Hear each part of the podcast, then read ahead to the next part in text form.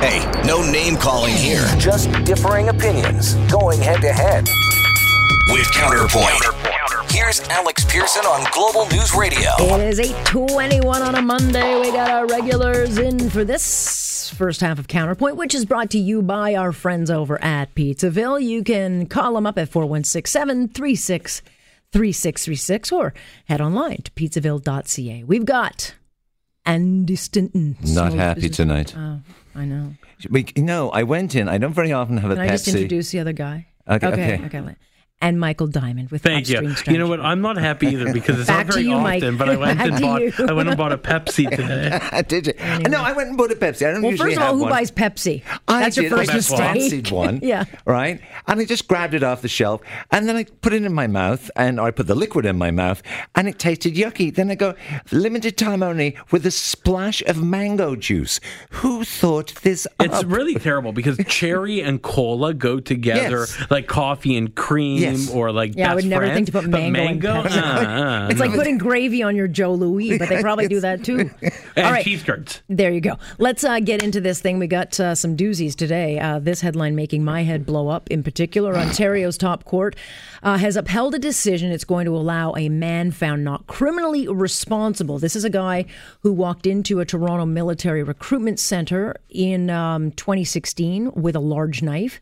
He uh, tried to kill three soldiers. His name, Ayanle Hassan Ali. He has been living at a psychiatric hospital in Hamilton on the Mountain, right by Mohawk College, which is also where he'd like to go to school. And today, uh, the court, Andy said, you can go with your, you know, on your own.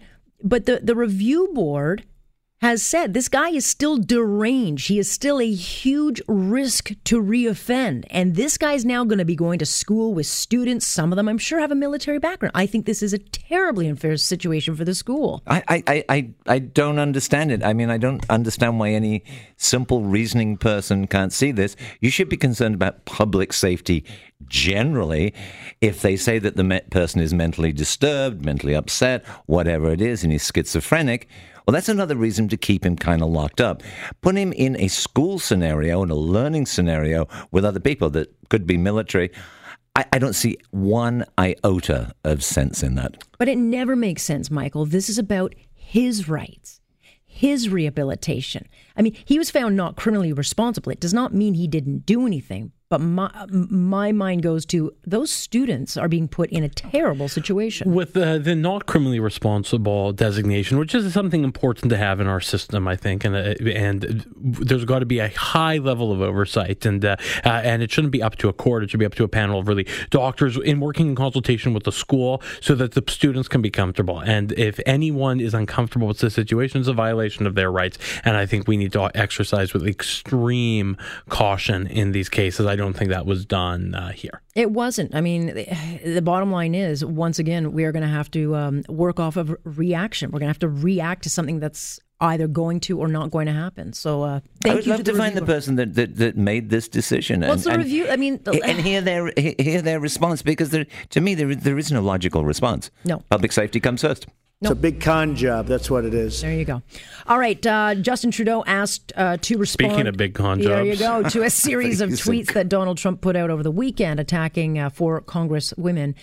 And uh, here is Mr. Trudeau's response. I think uh, Canadians and indeed people around the world uh, know exactly what I think about those particular comments. Uh, that is not how we do things in Canada. A Canadian is a Canadian is a Canadian, and the diversity of our country is actually one of our greatest strengths and a source of tremendous resilience and pride for Canadians, and we will continue to defend that.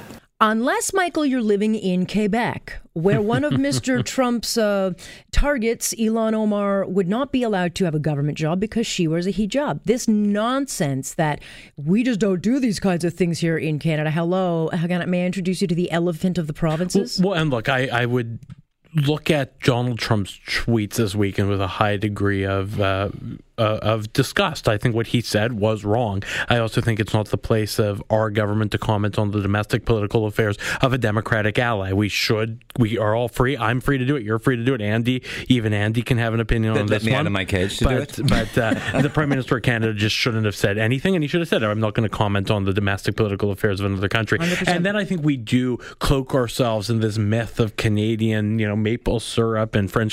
Uh, Canadian poutine and you know how great Canada is, uh, but yeah, look at the uh, the bill that was recently passed in Quebec. Look at some of the public opinion research on thoughts on uh, immigration trends to this country, and we're not all that different from our Americans. I'm glad that our leadership is very different than Donald Trump on this issue, but we have a lot in common with the average voter. But we're very selective with our outrage. I mean, Jeremy Corbyn has just been caught again with all this anti-Semitism. And all ran- I mean, the man is like dripping with anti-Semitism, and yet Theresa May doesn't speak out against him, but she condemns, you know, Donald Trump. I'm like, stay in your own lane and deal with your own Here's- racism. Here's, here's where we go with this.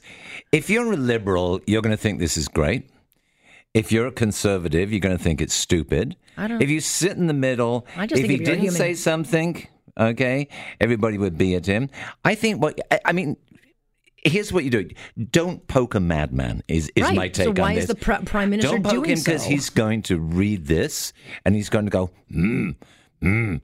Trudeau does not like me. Here comes another tariff. Well, well, let me remind you. perhaps. But let me remind you that it was Mr. Trudeau begging him for his help to help our But Chinese there's situation. something much more you can't important. ask the guy from We've had all of your, your political viewpoints.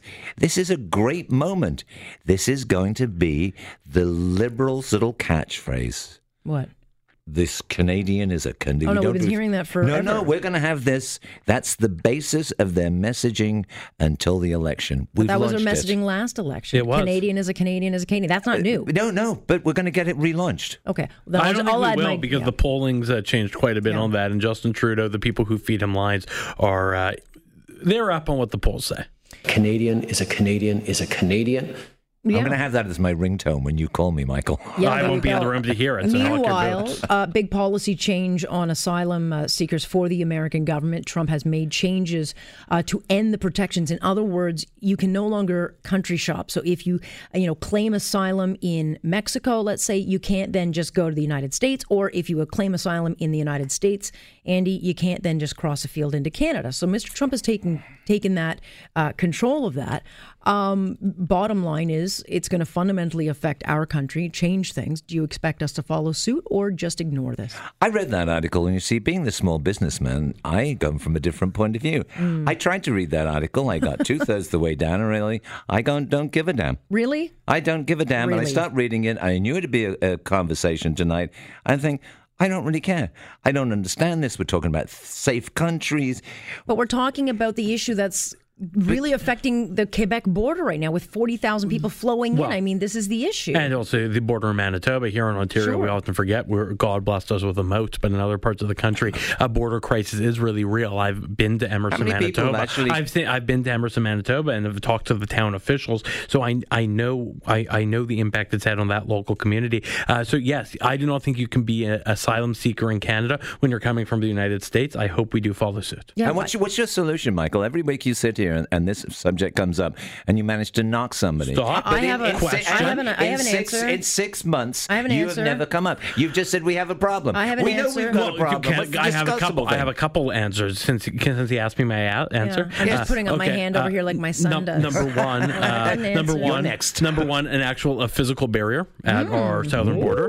Uh, number two, uh, deport people when they come in illegally. When their first interaction with our country is breaking our country's Oh. You mean not laws. carry their you know, you know what the sign says at the uh, illegal border crossing, the abandoned in, Man- in, uh, apply? Oh, in no, uh, Emerson, Manitoba, and Noyes, uh, Minnesota. It says please report to a welcome to Canada. Please report to a proper border crossing. No, no wall. Okay, Michael, Yeah, I have to hold cut on. you off because no, I have to cut would you like off. it's respond. my show, and I have to go to break, so I'm going to take cut you off. But I will say this: you just get in line, Andy, like the rest of the people doing it, and do it properly. You just don't cross fields. No, yeah, okay. No. Here, my- here. That's he a wants good. to build a wall. Yeah, well- Michael Diamond Build a wall, deport uh, deport people who break our laws, I'm just and uh, saying. get in line like Alex said because she's I always right. just- Yeah, well, she no, is- I no, just, she is always right. I'm You're just right. saying we have a system. It's She had some of my mango well, Pepsi, too. and it was gross. We, when, we have to have a wall. when we come back, we will uh, continue Counterpoint, which is brought to you by our friends over at Pizzaville. You can call them up 416 736 3636 or pizzaville.ca. They will get you all set up. When we come back, this summer flu that our teachers seem to get, and also how stressful is an MP's job? It'll drive you to suicide, apparently. That next here on Point on Global News Radio. Hey, no name calling here. Just differing opinions going head to head. With Counterpoint. Here's Alex Pearson on Global News Radio. 8:35 here on this Monday. Getting a little cloudy out there. I don't know. I don't know if we're getting weather, but it is going to be very hot tomorrow. Which Of course, we're getting weather. We have weather every day. Like, that's right, we do, Andy. Thank you. It's not climate change, it's weather. No, I'm just, Weather, I'm just kidding, for God's sakes. This, of course, is round two of Counterpoint, which is brought to you by our friends at Pizzaville. We uh, head over to pizzaville.ca, or you can call them up on the phone, 416 736 3636.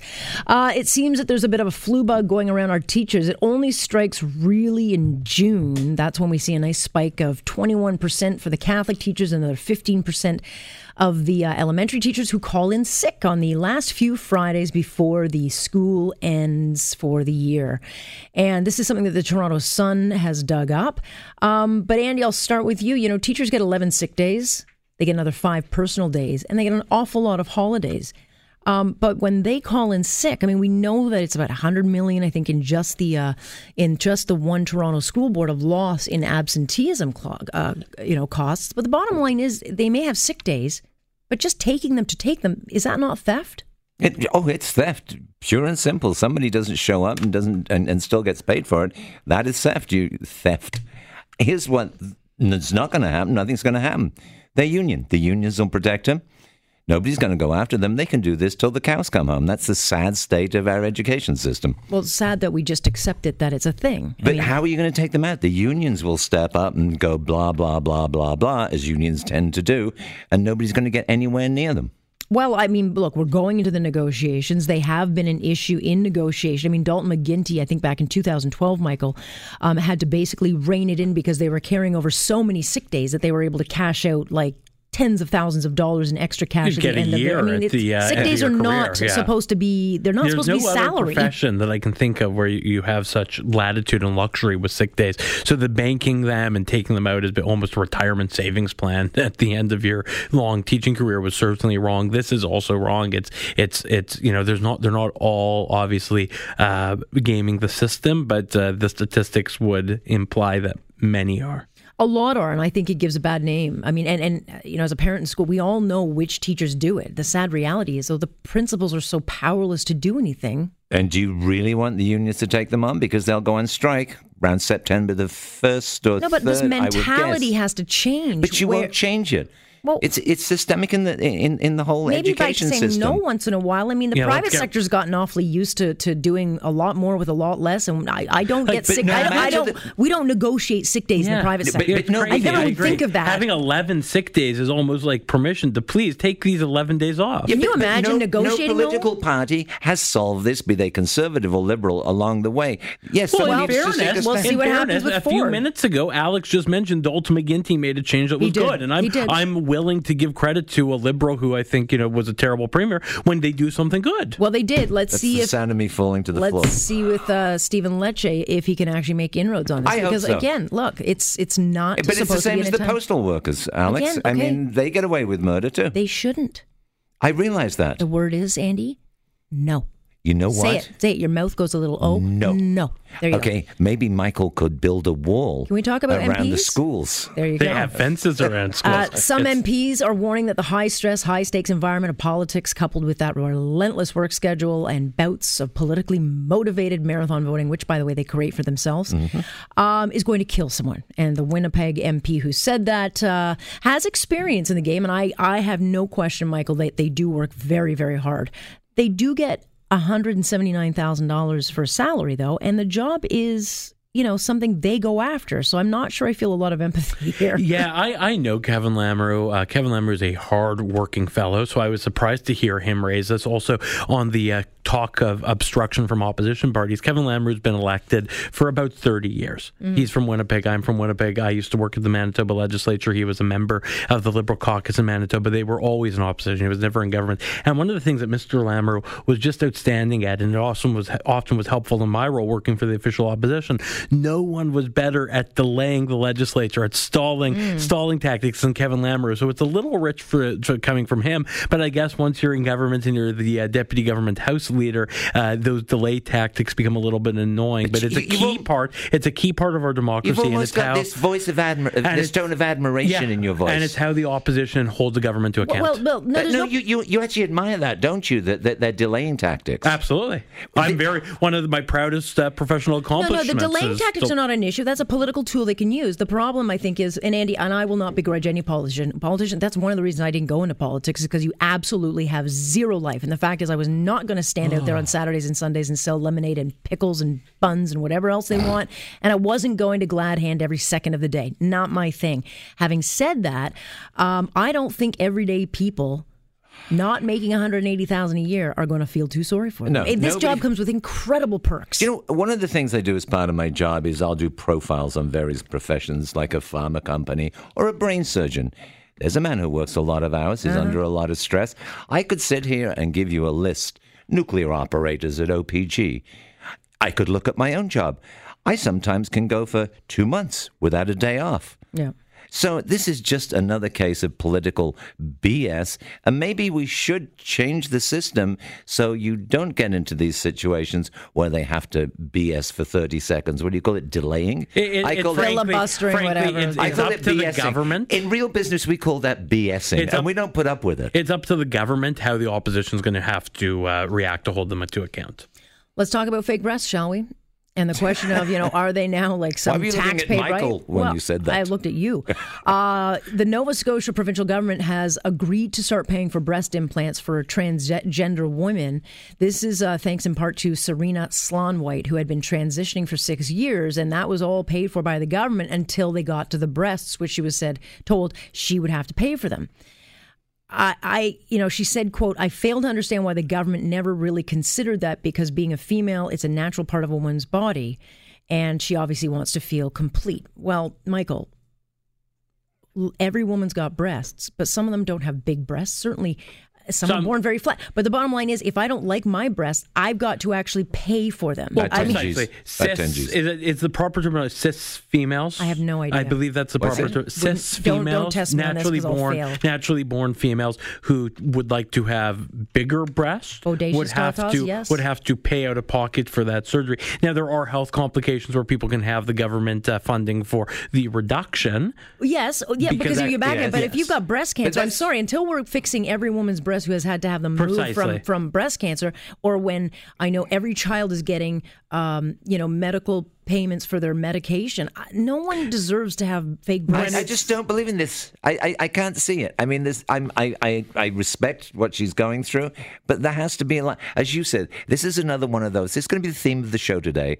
No, it finishes there. There has to be But a they line took this to a sand. human rights tribunal. I'm like reading through this, and I'm like, I feel for you, lady, but I'd like nice, bigger, huge boobies too. Like, I give me the Pam Anderson Andy special, but hair. like, I gotta pay for them if I want those. I don't think that was very mature of you. When Of you course went it wasn't, boobies. but I- well, Uh, what- boobies. my What is this? breasts. Yeah, you've just repeated that three times though. yeah, and Yeah, you will okay. when you're She driving home too. Yeah. I just like to point it out.